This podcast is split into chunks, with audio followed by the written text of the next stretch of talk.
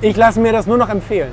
Ich lasse mir das persönlich von Leuten empfehlen, die sagen, ich arbeite mit denen zusammen, hier sind die Zahlen, ist super geil, mach das. Dann mache ich das.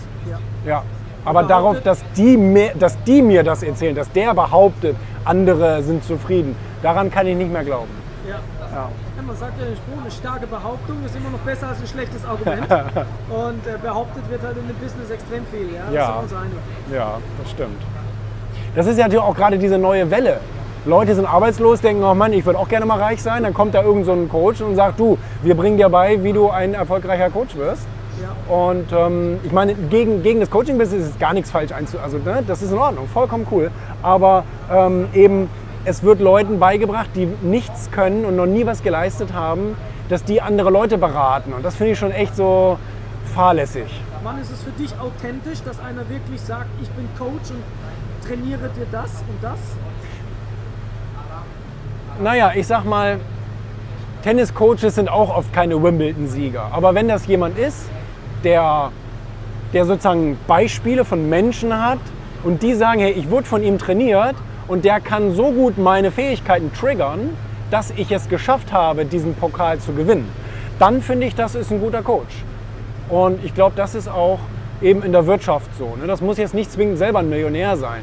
Aber ich finde, es muss jemand sein, der, der, der Leute vorweisen kann oder ne, dass Leute mir sagen, hey, ich habe mich von dem in die richtige Richtung begleiten lassen und habe es jetzt wirklich ein paar Etagen höher geschafft. Ja. Das wäre für mich okay. wenn man in diesem Sumpf geht- auch gedanklich einfach drinne bleibt, ähm, dann wirst du keine Chancen haben, keinerlei Chancen. Ähm, aber A, es zwingt dich tatsächlich niemand in irgendeinem scheiß Ghetto zu wohnen, wirklich nicht.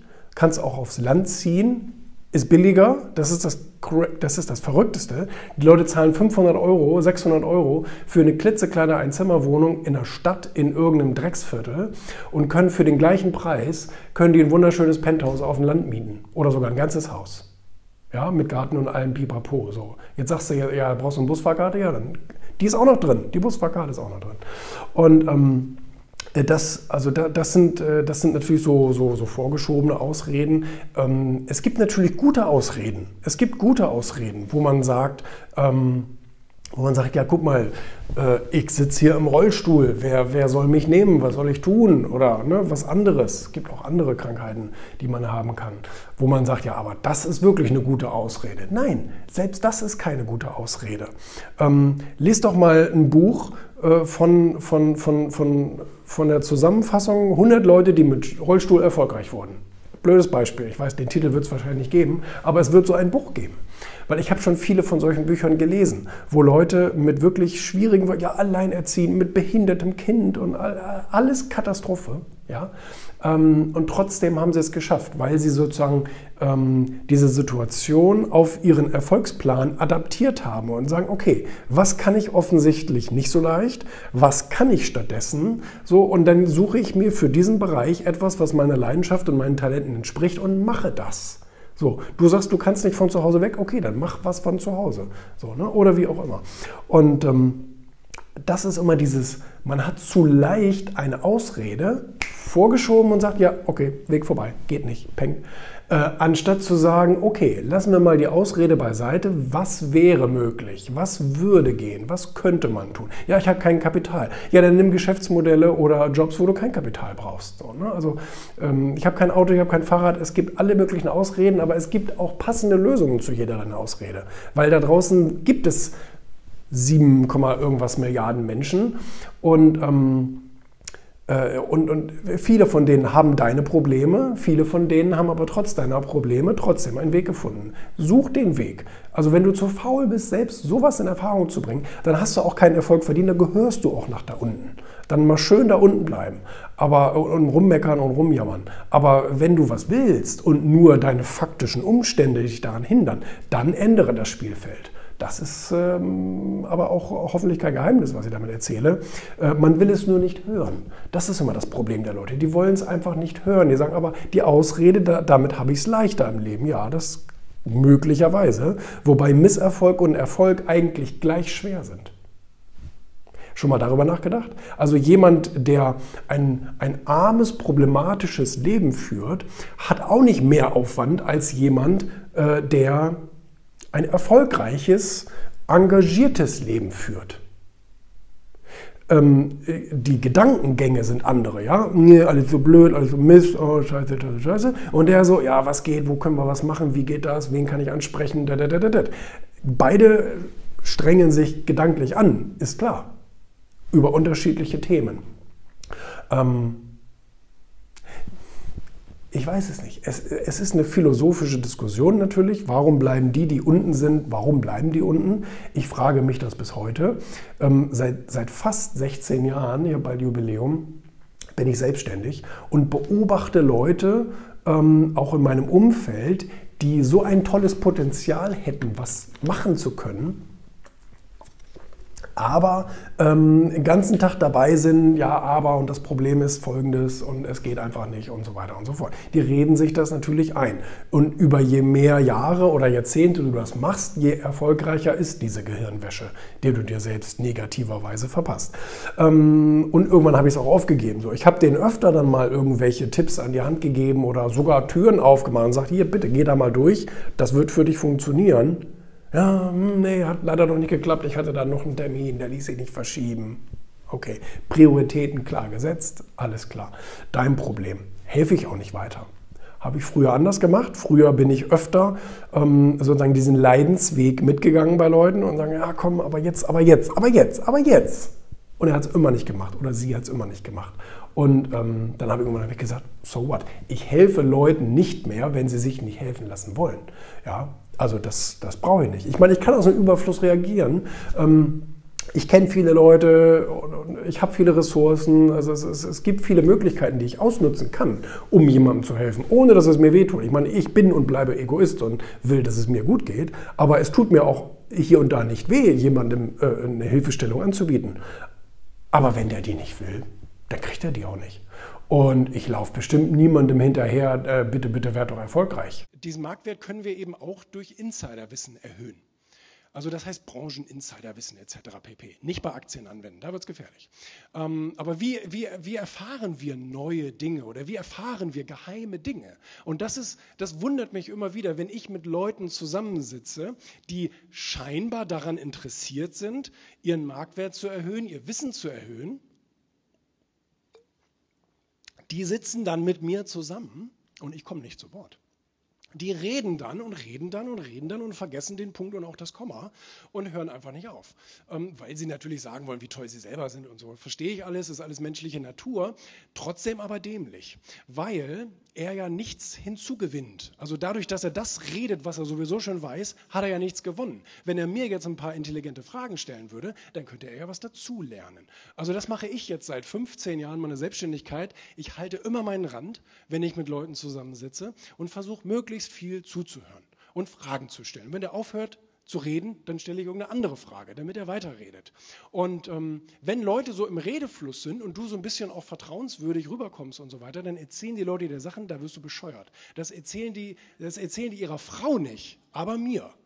Und ähm, und das sind also tatsächlich Insider-Informationen, die man in ganz, ganz vielen Bereichen da gewinnen kann, wenn man seinen Stolz ein bisschen in die Tasche steckt oder seinen falschen Stolz, äh, weil man selber die ganze Zeit reden will und sich zurückhält und einfach mal zuhört, was der andere da so erzählt. Das kann also sehr, sehr gut helfen.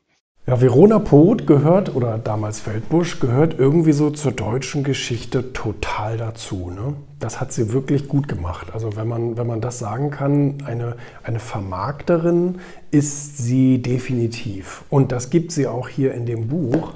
Nimm dir alles, gib viel. Das ist sozusagen ihre Biografie, Autobiografie. Ähm, gibt sie das auch zu, dass sie wirklich auch eine Vermarktungs- Verkäuferin, also es ist wirklich eine, eine Geschäftsfrau. Und ähm, ich fand es total interessant, das Ding zu lesen, weil ich hasse es, mir immer nur ein Medienbild zu machen. Das ist nämlich nie die ganze Geschichte. Das ist maximal 10, 20 Prozent der Geschichte. Ähm, aber die Wahrheit kriegst du da nicht. Und zwar ähm, wusste ich zum Beispiel selber nicht, dass, ähm, dass sie sozusagen nicht durch Bohlen Karriere gemacht hat, sondern dass sie Früher war sie Schönheitskönigin und so, sogar auf einem Wettbewerb von Donald Trump. Hallo Herr Trump, guten Tag. Ähm, ganz interessante Begegnung scheinbar gewesen. Und ähm, dann hat sie ja sozusagen parallel zum Modeln mit dem ähm, Singen angefangen. Wer hätte das gedacht? Also vor dem ähm, großen Produzenten Bohlen, hat sie mit dem Singen angefangen. Die haben sich dann später im Studio mal getroffen. Interessante, auch eine interessante Story, wie es hier drin erzählt wird. Jedenfalls ähm, äh, ist das sozusagen auch ihr erstes Learning oder ihre, ihre, eine ihrer wichtigen Regeln. Angebote annehmen, hat sie von ihrer Mutter gelernt. Äh, erstmal annehmen. Die wurde nämlich eines Tages mal in so einer, in so einer Bar ähm, von, so, von so Scouts die von einem Label waren und haben eine neue Künstlerin, also eine neue Sängerin gesucht, so für Partymusik und so weiter. Ähm, ob sie denn singen könnte, wurde sie gefragt. Und sie so, ja, doch. Glaubte sie in dem Moment selber nicht dran, aber Regel von Mami, ähm, Angebote erstmal annehmen. Nachher kannst du sie immer noch ablehnen. Ist auch ein interessanter Gedanke. Ne?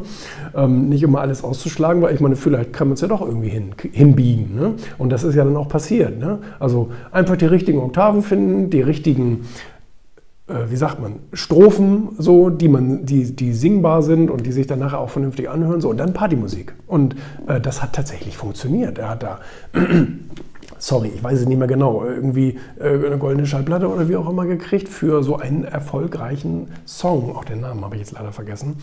Ähm, aber total interessant. Und dann hat sie, ähm, und das ist so ihr zweites Prinzip, Disziplin, also diszipliniert arbeiten und sie ist immer pünktlich und immer die erste am Set und die letzte, die geht und ähm, äh, kann man sich immer wohl darauf verlassen, also sehr zuverlässig und ähm, aber eben diszipliniert. Ne? Also die hört nicht auf, ähm, bevor äh, das Ding nicht im Kasten ist. Und das hat sie mit ihren Auftritten dann gemacht. Die ist dann sozusagen durch Diskotheken getourt mit ihrem Partysong und ähm, jeden Abend 5000 Mark und äh, hat das also irgendwie jeden Abend durchgezogen. Ne? Und äh, hat dann irgendwie sozusagen ihr Millionchen auf dem Konto gehabt, noch bevor sie den großen Dieter kennengelernt hat. Ne? Also das ist auch spannend, ne? das denkt man ja nicht. Ähm, weil man eben sich immer nur so ein Medienbild schafft, aber nicht das, aber nicht die wirkliche Geschichte mal liest. Also ich finde sowieso, Leute lesen viel zu wenig äh, Biografien. Und, ähm, und, das, und, und so das dritte Prinzip, was mir aufgefallen ist, ist Prinzip. Also Prinzipien haben, Werte haben. Also so, sie, sie sagt, sie ist echt sehr offen für vieles und sie sagt auch eigentlich niemals nie, außer bei bestimmten Prinzipien, die sie sich so gesetzt hat, wo sie sagt, das ist das ist das, wo, wo, wo es mir wahnsinnig wichtig ist. So, blödes Beispiel, ne? kein Erotikfilm oder wie auch immer, aber auch dem Mann immer treu bleiben. Und so. Also so Prinzipien, wo man sagt, daran werde ich nicht rütteln. Ne? Und ähm, sie wird sich auch nicht für sonst was verkaufen, so, aber so das, was zu ihr passt, wo sie sagte, ach ja, irgendwie Telefonauskunft, Iglo mit dem Blub und so, das, das passt zu mir. Ne? Und, ähm, und, die, die, die, die TV-Shows, die sie gemacht hat und so weiter. Ne? Aber trotzdem seinen Prinzipien dann treu zu bleiben. Sicherlich ist auch Disziplin ein Prinzip, ne, was man sich setzt, dass man sagt, ich arbeite einfach fleißig an Dingen, wenn ich sie beginne. Und ähm, Wahnsinn, ja, ist echt interessant. 30 Jahre Entertainment. Die Zeit vergeht dann ja auch und jünger wird man auch nicht. Ne? ähm, das Verona-Prinzip. Nee, ist echt spannend. Finde ich echt äh, immer interessant, gerade auch bei solchen Leuten mal so hinter die äh, Fassade zu gucken.